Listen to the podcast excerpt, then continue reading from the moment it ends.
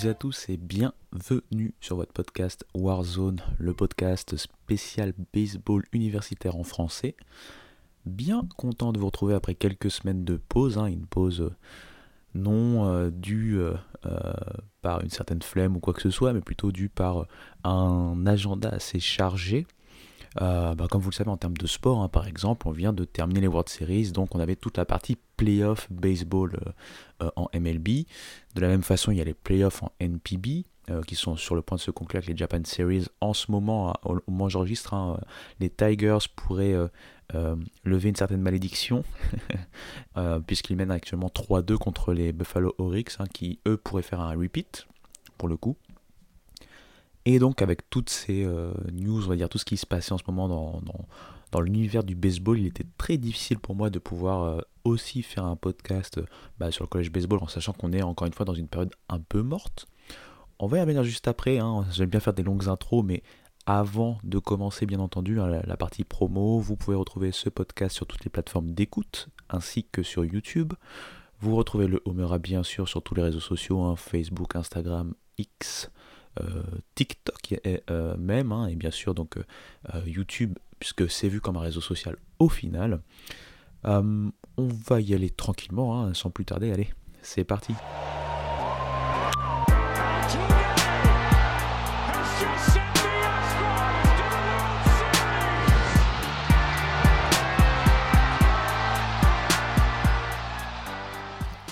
Et donc, comme je disais et comme vous le savez, euh, il y a eu pas mal d'actualités au niveau baseball. On a vu donc les playoffs en MLB qui sont terminés avec euh, les World Series et la victoire finale des Texas Rangers dans ces World Series.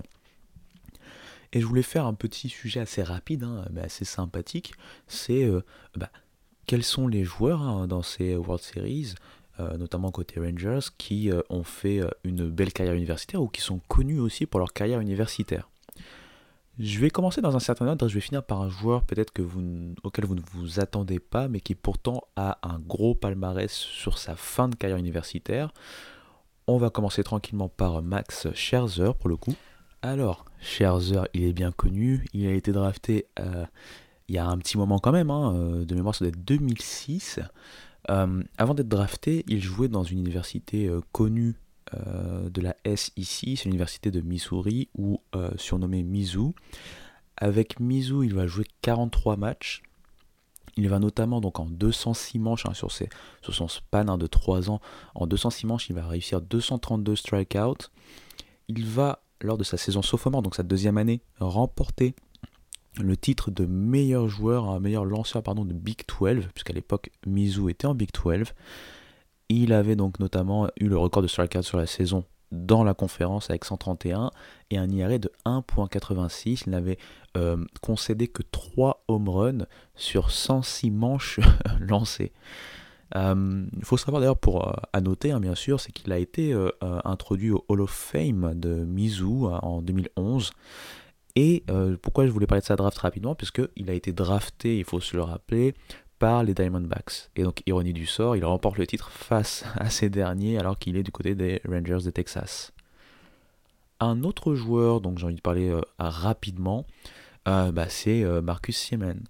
Marcus Semien, ça a été un très gros prospect hein, en sortie universitaire. Il faut savoir notamment qu'il joue du côté de Cal, hein, les Golden Bears en Pac-12.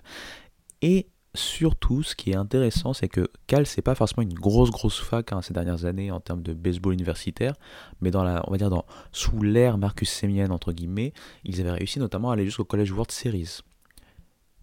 Ensuite, lui, il a été drafté par les White Sox au sixième tour pour pouvoir après bien sûr commencer la carrière qu'on lui connaît avec donc ce titre en 2023 avec les Rangers. Un troisième joueur des Rangers qui là, lui, est beaucoup plus proche hein, de notre période à nous, c'est euh, Josh Young. Alors, Josh Young, comme son frère, son petit frère Jace Young, qu'on verra certainement un peu plus tard commencer sa carrière en MLB, c'est un pur produit de Texas Tech.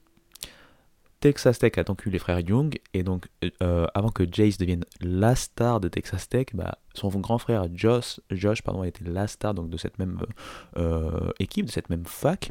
Il avait notamment été le meilleur freshman ou freshman de l'année hein, en Big 12 en 2017. Hein, euh, à cette époque-là, il avait quand même réussi plusieurs matchs avec plusieurs coups sûrs dans un même match. Je crois que c'était 24.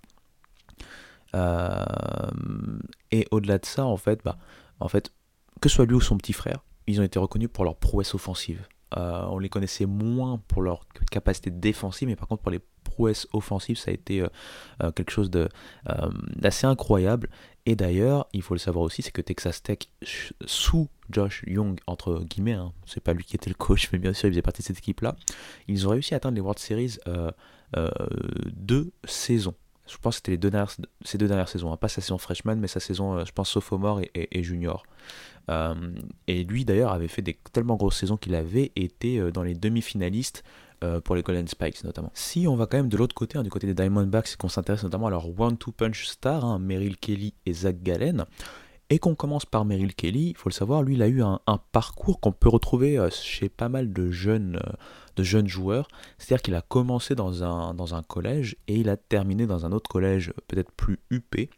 Il a commencé en fait dans un petit collège euh, du côté de l'Arizona qui s'appelle pardon Yavapai, Yavapai ou Yavapai, je ne sais pas comment on le prononce.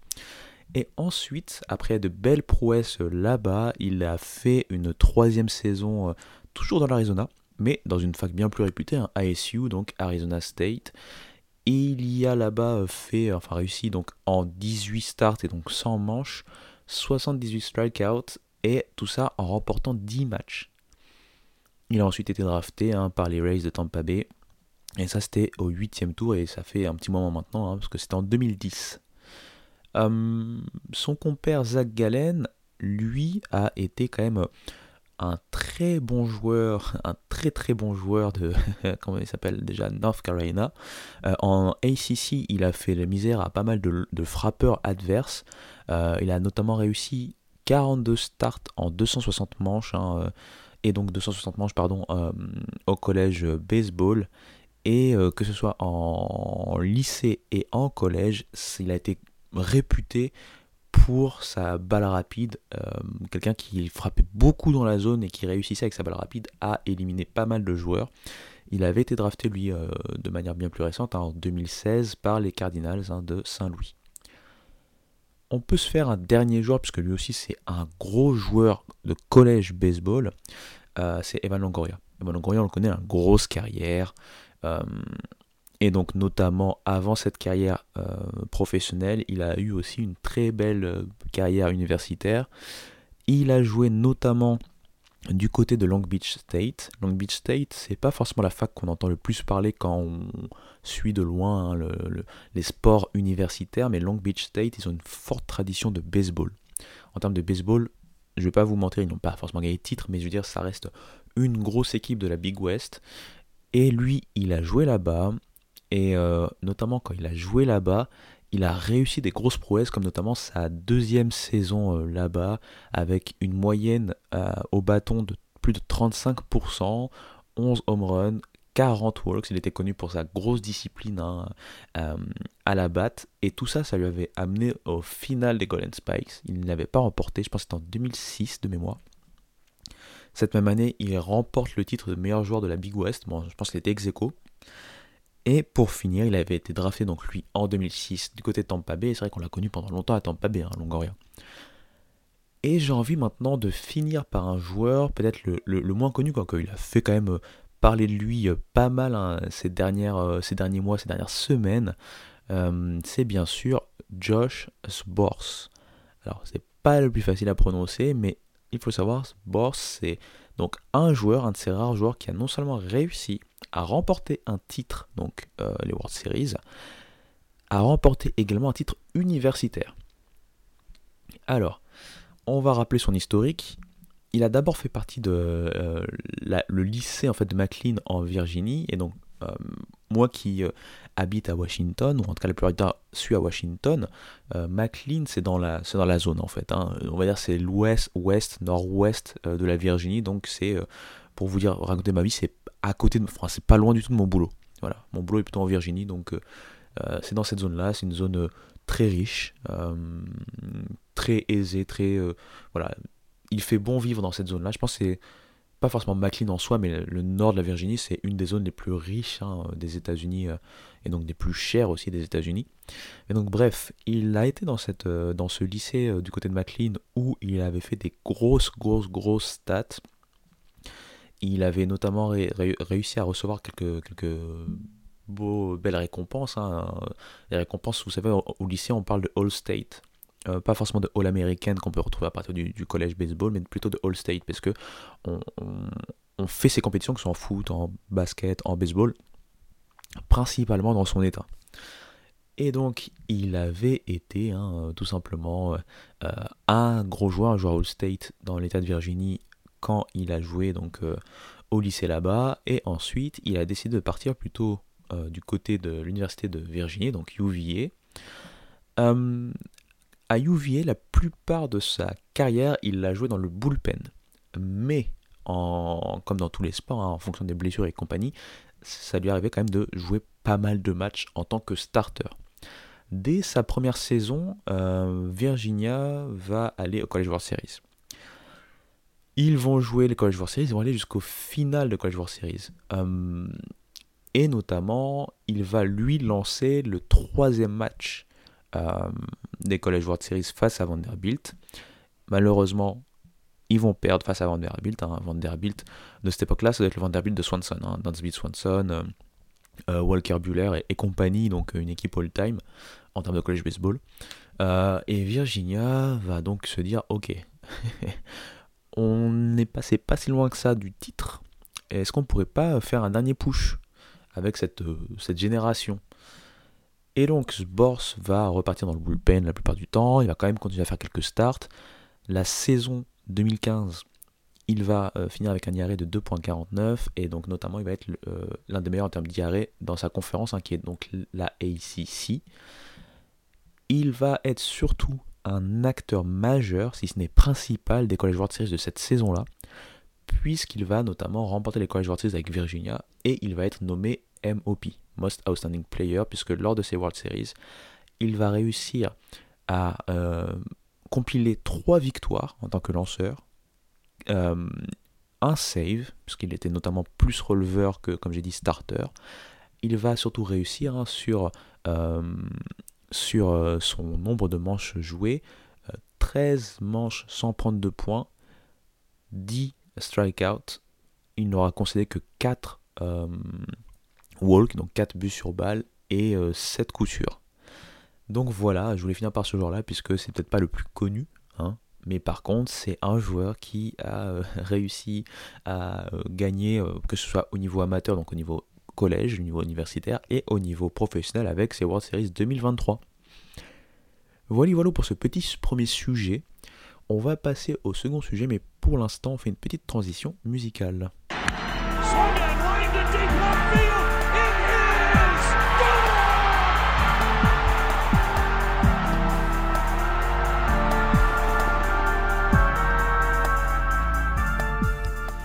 Le second sujet dont je voulais parler, euh, comme je l'ai dit, il y a eu les World Series d'un côté, il y a les Japan Series de l'autre, hein, qui sont quelque part leur World Series à eux. Euh, on va pas parler de ça, mais en parallèle de ça, il y a donc la draft qui se déroule également en NPB. Lors de cette draft, et avant qu'elle arrive, tout le monde s'attendait et s'accordait pour dire qu'il y avait un joueur, un phénomène lycéen, qui allait normalement être drafté tout en haut. Ce joueur-là s'appelle Rintaro Sasaki. Il a notamment euh, battu, ou maintenant il détient en fait le record en high school, en lycée, hein, donc de home run. Et qu'est-ce qu'il a fait? Il a fait parler de lui il y a quelques semaines, puisqu'il avait décidé de ne pas euh, soumettre son application pour la draft NPB. Il a tout simplement dit que lui, il voulait en fait aller euh, tenter sa chance au collège baseball, donc au baseball universitaire aux États-Unis tout le monde, encore une fois, a été choqué, notamment euh, du côté euh, du Japon, puisque on, le savait que normalement ça devait être le favori pour être le premier pick lors de cette euh, draft NPB.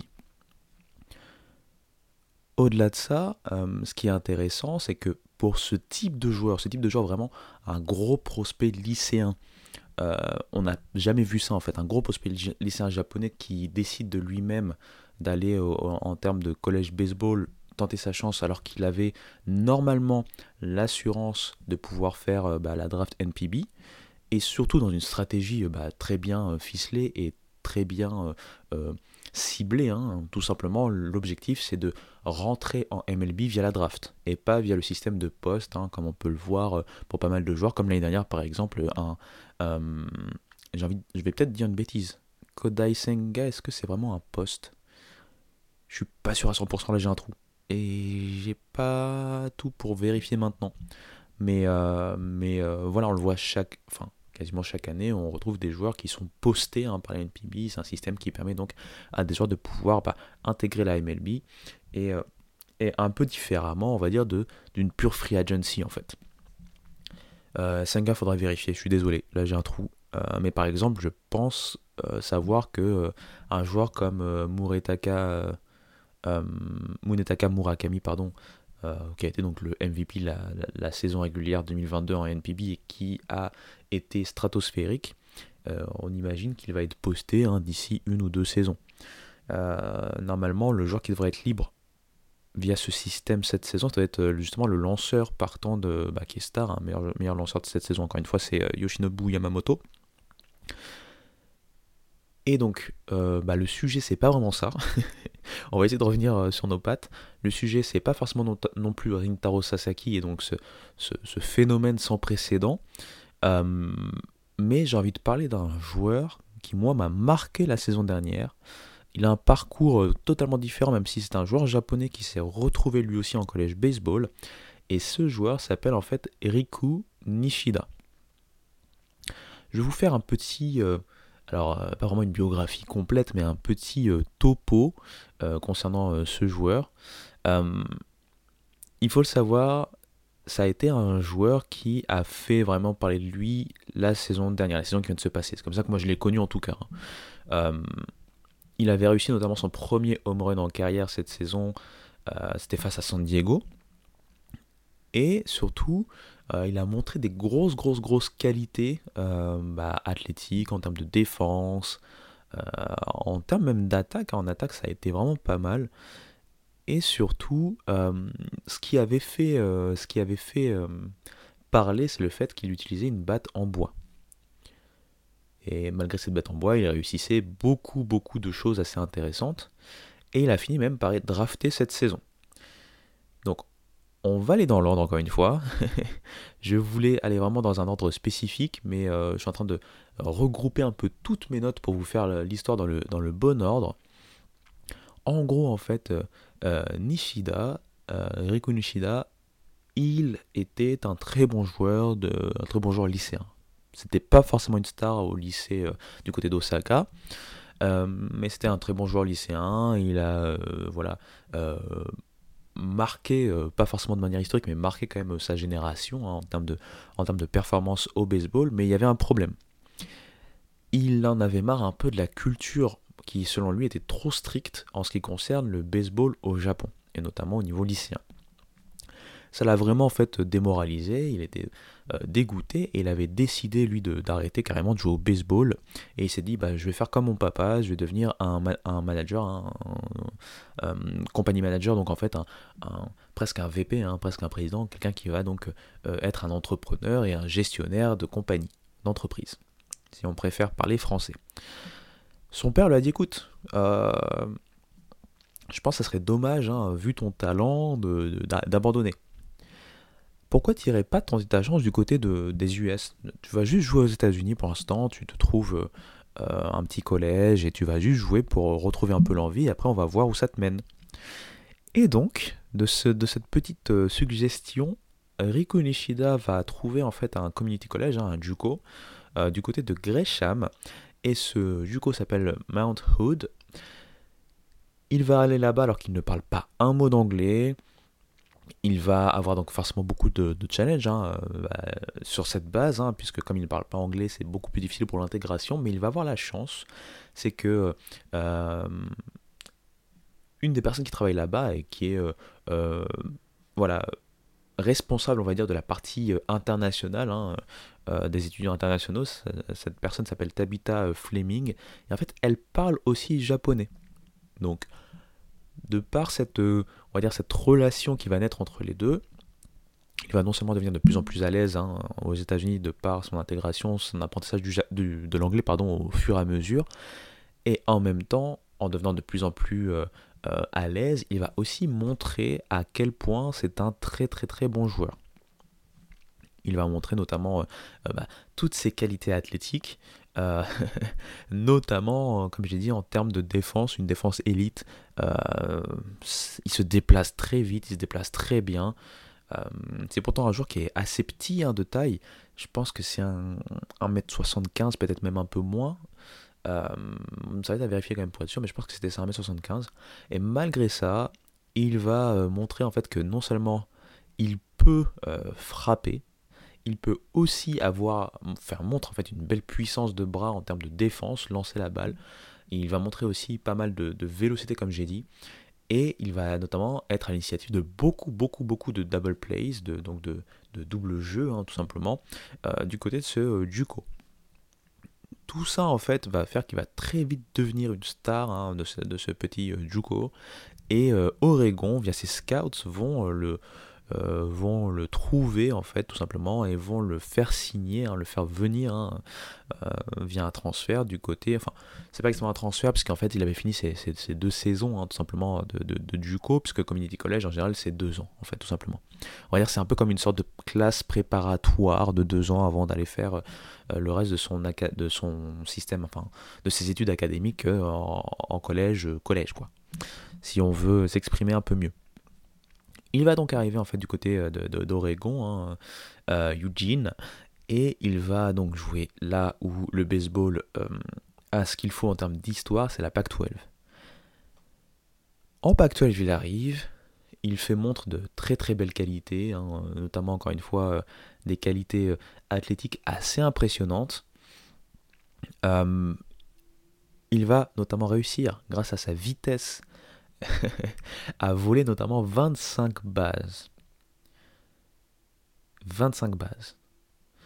Faut le savoir, ce nombre de 25 n'est pas anodin puisque du côté d'Oregon, c'est un record en fait. C'est un record qui, je pense, de mémoire, c'était 60 ans. Je l'ai lu en fait, mais comme d'habitude, je prends pas les notes qu'il faut. Je prends des notes, mais pas celles qu'il faut.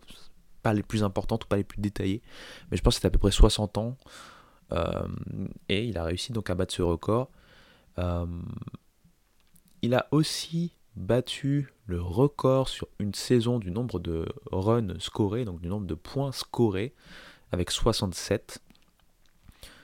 Il aura notamment réussi euh, pas mal de choses à la batte. Hein. Il va être bien placé en ce qui euh, concerne bah, son nombre d'at-bats, son nombre de coups sûrs, son nombre de, de, matchs avec plusieurs coups sûrs dans un même match. Et il faut le savoir, grâce à toutes ces euh, grosses performances, il va notamment avoir une mention en termes de euh, All Pack 12.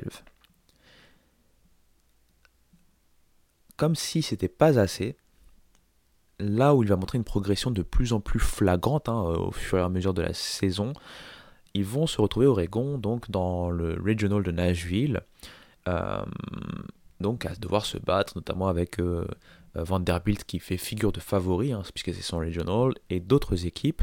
Mais Oregon va upset Vanderbilt, et l'un de ses euh, principaux fers de lance lors de cet upset, hein, dans tout ce regional, c'est justement euh, Riku Nishida.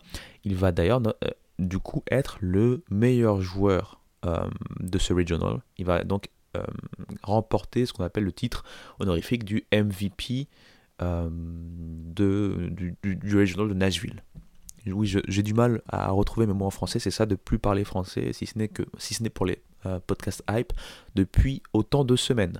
Vous me pardonnerez. En faisant tout ça, bah, il euh, commence à montrer que il pourrait, euh, pourquoi pas, être un, un, joueur intéressant et intrigant du côté de la MLB. Et il va notamment être drafté. Il va peut-être pas être drafté au plus haut, il va être drafté là euh, au 11e tour hein, euh, du côté de la White Sox, hein, Chicago White Sox. Et il faut le savoir, forcément en étant, euh, en étant drafté aussi loin, on peut se poser des questions. Est-ce qu'on va vraiment être signé Est-ce qu'on va pouvoir avoir sa chance, intégrer le système, le, farm system et vraiment pouvoir faire montre de ses qualités et donc bah, pouvoir se développer et si je dis pas de bêtises, il a intégré donc le farm system des White Sox parce qu'il a intégré donc ce circuit qui lui permet de jouer dans les minor leagues. Beaucoup de personnes sont très intriguées à son sujet, parce que comme je l'ai dit, euh, c'est un joueur qui a montré de très très belles qualités, des qualités assez uniques. Euh, et du coup, en entrant en fait euh, dans le farm system des White Sox, il a directement intégré le top 30 du, top prospect en fait des White Sox. Ce qui intrigue vraiment, on va dire, c'est son approche en fait hein, à la batte au-delà de toutes les qualités que j'ai énoncées euh, auparavant, c'est quelqu'un qui est très très très discipliné, euh, et notamment en termes de strikeout. Il identifie très bien sa zone, et aussi en fait il a montré pas mal de, de, QI baseball en termes de des approches qu'il pouvait mener euh, lors de ses at-bats ou lors de ses en tout cas plate appearances. Enfin, un autre point, et après on va s'arrêter là, mais c'était vraiment pour vous présenter ce, jeune joueur qui pourrait pourquoi pas faire son chemin jusqu'au majeur euh, dans quelques années. Euh, un autre point en fait à, énoncer avec lui, c'est sa capacité à apprendre et donc à jouer plusieurs positions. On le sait, le baseball, c'est un, jeu qui peut être versatile. On peut avoir pas mal de prospects qui sont capables de jouer à plusieurs positions. Donc là, rien d'effarant. Mais lui, en fait, il est en train de prouver euh, dès ses premiers pas dans, du côté des mineurs qu'il peut travailler pour jouer même en termes de, en termes de champ extérieur. Je cherchais encore les mots en français. Euh, il a notamment montré quelques matchs euh, intéressants en center field et puis en left field. Euh, donc c'est pas forcément un simple seconde base ou un seconde base slash shortstop et on s'arrête là. Non, il veut montrer sa versatilité, il veut montrer en fait qu'il peut être bon partout. seconde base, troisième base, center field. Il veut vraiment montrer qu'il peut devenir un professionnel très intéressant en MLB. Et euh, dernière chose à noter, c'est qu'il y a beaucoup de personnes, beaucoup d'observateurs qui ont dit que son, sa façon, euh, on va dire que son setup et sa façon surtout d'approcher, euh, euh, on va dire le, mouvement offensif en termes de bat, tout ce qu'on retrouve en termes de, de bat, ça se rapproche un peu de Ichiro Suzuki. Donc lui, euh, très clairement, il dit non, non, on n'a aucun rapport. Ichiro, c'est Ichiro, euh, légende incommensurable et compagnie, mais euh, c'est intéressant. Après, bien sûr, on le sait très bien à ce jeu-là, hein, la hype fait que des fois on peut trouver des comparaisons. Déjà, des comparaisons en termes d'origine, de, d'origine puisqu'il est japonais, Ichiro est japonais, on voit très, vite, hein, ils font des, relations assez simples.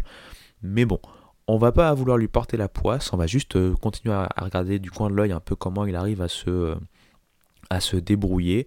Euh, je sais que déjà, il avait, en quelques, quelques semaines de, de, minors, il avait réussi à voler 5 euh, bases. Il avait notamment aussi réussi à euh, provoquer pas mal de buts sur balle. Je pense qu'il en avait 8. je pense qu'il a fini un, un, truc genre 8 buts sur balle pour 6 strikeouts et puis 5 bases volées. Puis sur, un petit span, hein, parce que c'était une dizaine de matchs joués en, en, en minor leagues. Donc on va continuer à l'observer tranquillement, mais voilà, je voulais parler de ce joueur-là, faire une comparaison qui est pour le coup euh, complètement différente du phénomène Rintaro euh, Sasaki, qui lui, pour le coup, est attendu au plus haut et qui devrait donc euh, certainement commit pour une fac déjà de renommée. On parle notamment de Vanderbilt. Vanderbilt, ça serait pas mal, puisqu'il y a, j'allais encore dire Tyron Corbin, Tim Corbin, pardon. Tyron Corbin, c'est NBA. Tim Corbin, c'est lui le coach légendaire de Vanderbilt. Mais voilà, voilà. On va regarder un peu comment ça se passe pour ces joueurs-là. Euh, je voulais te dire une, dernière chose, c'est que vous le savez, hein, en NCAA maintenant, il y a les fameux droits à l'image, hein, la euh, NIL ou la NIL. Mais normalement, euh, pour les joueurs étrangers, puisque la plupart des joueurs étrangers ont un, visa étudiant F1 en fait, hein, c'est un type de visa spécifique étudiant, et donc normalement ça interdit les, les étudiants étrangers d'avoir des euh, ce qu'on peut dire des, emplois ou des jobs en dehors du campus, qui font pas partie des limites du campus, à moins que ça soit euh, propre à leur programme euh, académique en termes d'études. Donc là, le problème va se poser pour Sasaki, c'est comment il va pouvoir avoir ses financements. Normalement, il n'a pas le droit. Je sais qu'il y avait eu pas mal de précédents dans d'autres disciplines où des joueurs ont réussi à avoir des deals, notamment sur des matchs d'exhibition qui étaient à l'étranger. Mais pour le coup, pour le baseball, c'est beaucoup plus compliqué puisqu'il n'y a pas forcément ce type d'événement, comme on peut le voir pour le collège basket ou le collège football. Donc à voir est-ce qu'il aura une ristourne ou est-ce que tout simplement il va devoir bah, juste compter sur lui-même et pas de droit à la NIL. Mais voilà, voilà. Euh, j'espère que je vous ai pas endormi avec ce sujet-là, mais je voulais vite fait rappeler en fait que ce Rintaro Sasaki est sur les tablettes du collège baseball et qu'on le verra certainement à partir de la saison prochaine. Et également donner un exemple d'un joueur atypique, enfin en tout cas au parcours atypique, qui a fait ses preuves donc du baseball lycéen japonais au JUCO, du JUCO à la NCAA et avec une grosse saison à la NCAA, le voilà drafté du côté des White Sox et on lui souhaite bien sûr bonne chance. On va parler d'une dernière petite chose. Euh, là, ça va être une chose assez euh, rébarbative, mais je voulais en parler. C'est pas forcément collège baseball, mais juste avant une dernière pause musicale.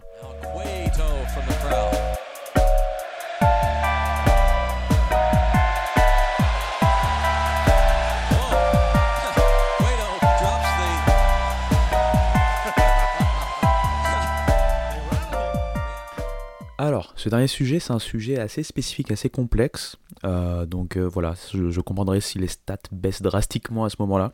Mais je voulais en parler parce que c'est vrai qu'on ne parle pas souvent de l'aspect, on va dire, un peu juridique et puis surtout euh, de l'après, on va dire, Covid et après décision de la MLB qui a profité du Covid pour faire certaines choses. Donc je vous remets dans le contexte. Donc là, on part directement en MLB, notamment dans la partie Minor Leagues. En 2020, on rappelle que euh, Manfred et, toute sa team avaient décidé de euh, diminuer ou de couper le euh, minimum garanti d'équipes de minor league affiliées à la MLB. Donc quand on dit affiliées, c'est-à-dire des équipes de minor league qui ont en fait une franchise de, MLB tout simplement affiliée à, elle. Je vous donne un exemple. Le Oklahoma City, je pense c'est Blue Dodgers, un truc comme ça. Bah en fait, c'est une équipe de triple A qui est affilié aux Los Angeles Dodgers, tout simplement. Avant 2020, on avait donc euh, ce, minimum garanti à un nombre de 160 équipes. C'est descendu à partir de septembre 2020, enfin après ce choix de septembre 2020, c'est descendu donc euh, euh, dès 2021 à 120 équipes. Et surtout au-delà de ça, les gens oublient souvent tout, ce qui euh, incombé aux, minors, aux minor league, était du fait de la National Association of Professional Baseball Leagues. Eux étaient en charge de manière historique, hein, bah, simplement euh, en charge des minor leagues depuis 1901. Mais à partir de, ce, de, cette loi, on va dire, cette règle mise en place par la MLB en 2020, ils ont aussi pris le lead en fait sur euh, tout simplement la gestion des minor leagues, notamment sur les équipes affiliées.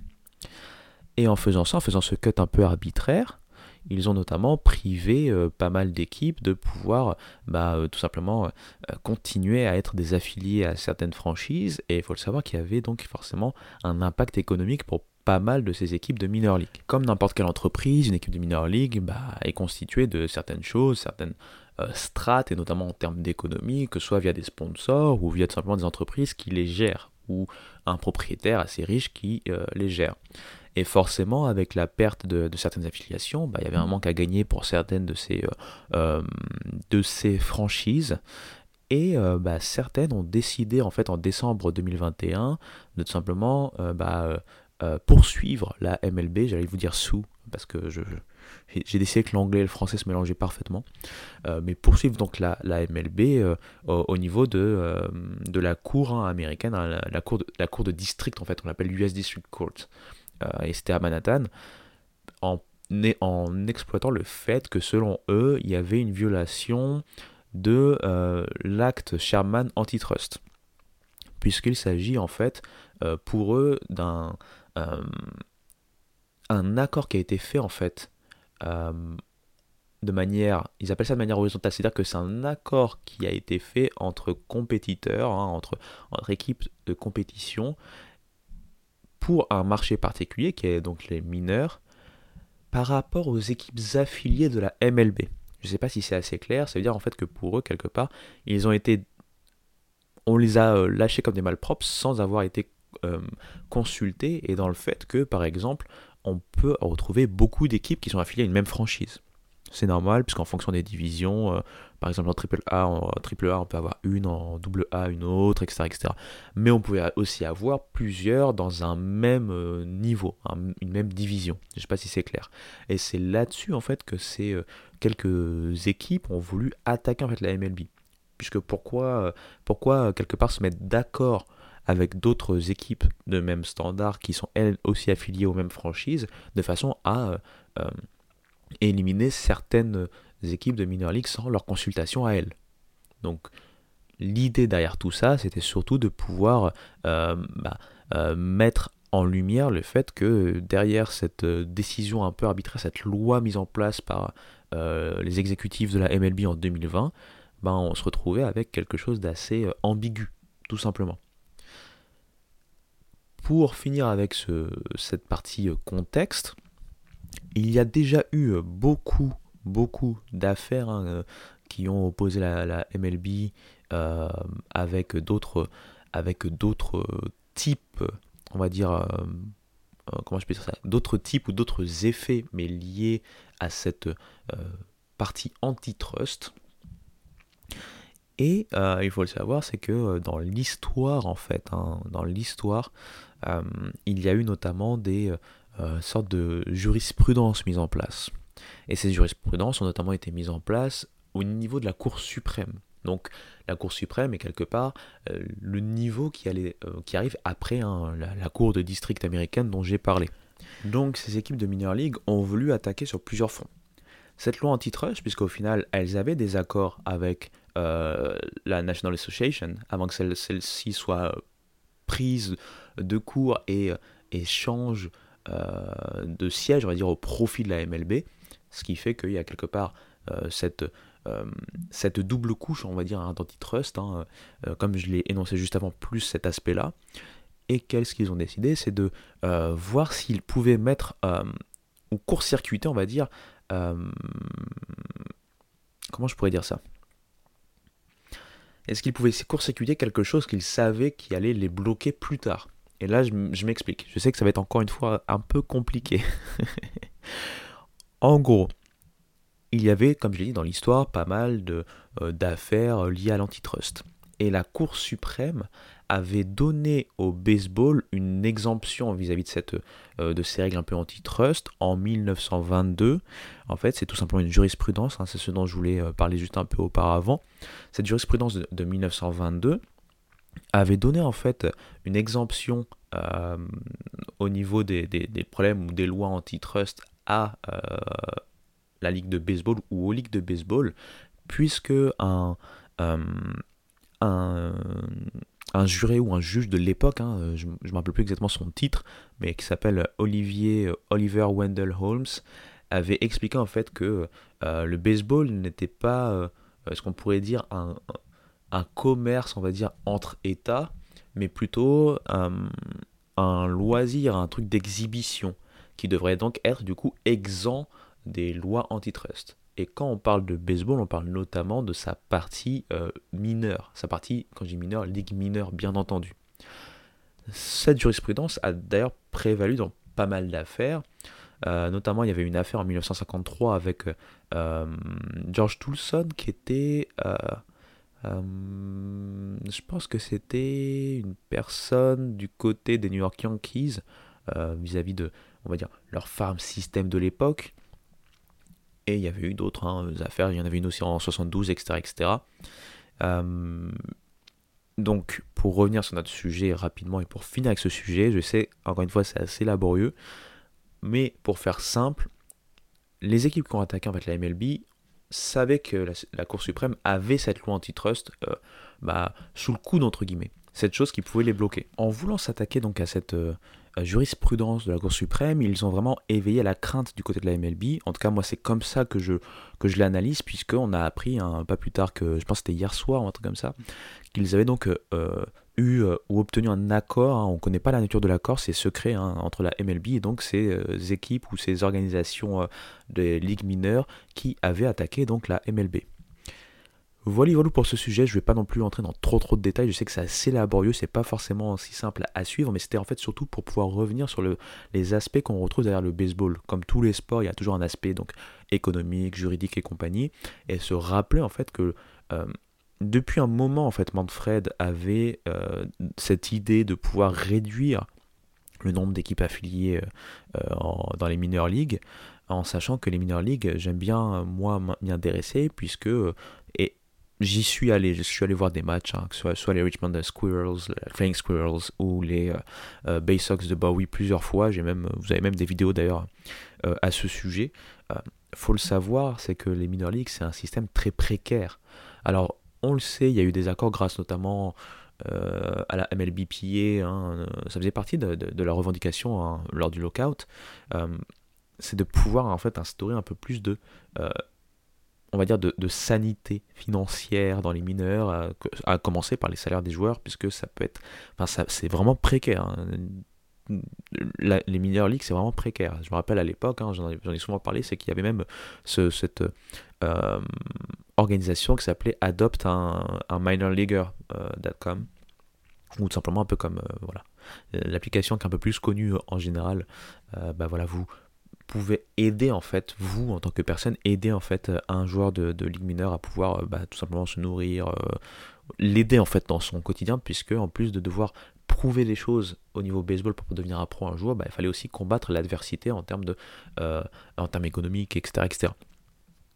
Donc voilà, je voulais vraiment montrer l'envers du décor au, niveau des minor leagues et donc j'ai profité de ce podcast qui normalement est collège baseball pour avoir ce troisième sujet un peu plus minor leagues et MLB. J'espère que ça ne vous aura pas trop décontenancé. J'espère qu'il y aura eu des, curieux pour pouvoir, et des curieuses bien sûr pour pouvoir écouter un peu cet aspect-là. Je sais qu'aussi j'ai pas été non, le plus euh, clair, le plus concis possible dans cette affaire-là, parce que il a fallu que je, je, me rappelle un peu de l'histoire, les tenants, les aboutissants, et puis en fait à chaque fois j'ai ce problème de, euh, de franglais qui vient dans ma tête. Euh, un, truc à, un truc à travailler, je pense. Hein. Je sais pas ce que vous en pensez. Mais bon, je vais vous laisser tranquille avec ce dernier sujet. On va pouvoir euh, conclure cet épisode de retour qui est plutôt tranquille. On va reprendre petit à petit un rythme un peu plus régulier avec euh, la off-season MLB qui va permettre de retravailler un peu plus sur le, collège baseball, puisque là il y a eu les, pas mal de rapports d'automne qui sont arrivés sur pas mal de, de, collèges déjà et, et, ça continue du côté des baseball. Ce qui va nous permettre de non seulement parler de l'actualité, de continuer aussi un peu de temps en temps, pourquoi pas faire euh, des, des, bribes d'épisodes sur l'histoire, hein, comme on l'a fait récemment euh, euh, du collège baseball, et notamment une année en particulier, comme on l'a pu faire auparavant. Et ça va me permettre également de pouvoir reprendre College Baseball Legends, hein, le, la série de vidéos que j'ai commencé avec Cal State Fullerton, que je compte bien sûr continuer petit à petit en fonction de mes disponibilités et du rythme que je peux m'infliger. On verra également pour finir, hein, toujours sur le Homera, s'il n'y a pas un petit peu d'inspiration qui reste pour euh, quelques vidéos, au moins une autre peut-être vidéo euh, sur le baseball au Japon et un autre aspect hein, de l'histoire du Japon de près ou de loin via le prisme du baseball. Et puis sur tous ces moments, bah, je vais vous laisser tranquille. Hein. Je vous remercie encore une fois beaucoup de, de, suivre ce podcast depuis ses débuts. 22 épisodes et ça ne fait pas que 22 semaines, puisque j'ai loupé pas mal de semaines. Donc je vous remercie encore une fois grandement. Le podcast bah, vit grâce à vous et continuera de vivre grâce à vous. Et sur tous ces mots, je vous dis tout simplement à très bientôt. Ciao ciao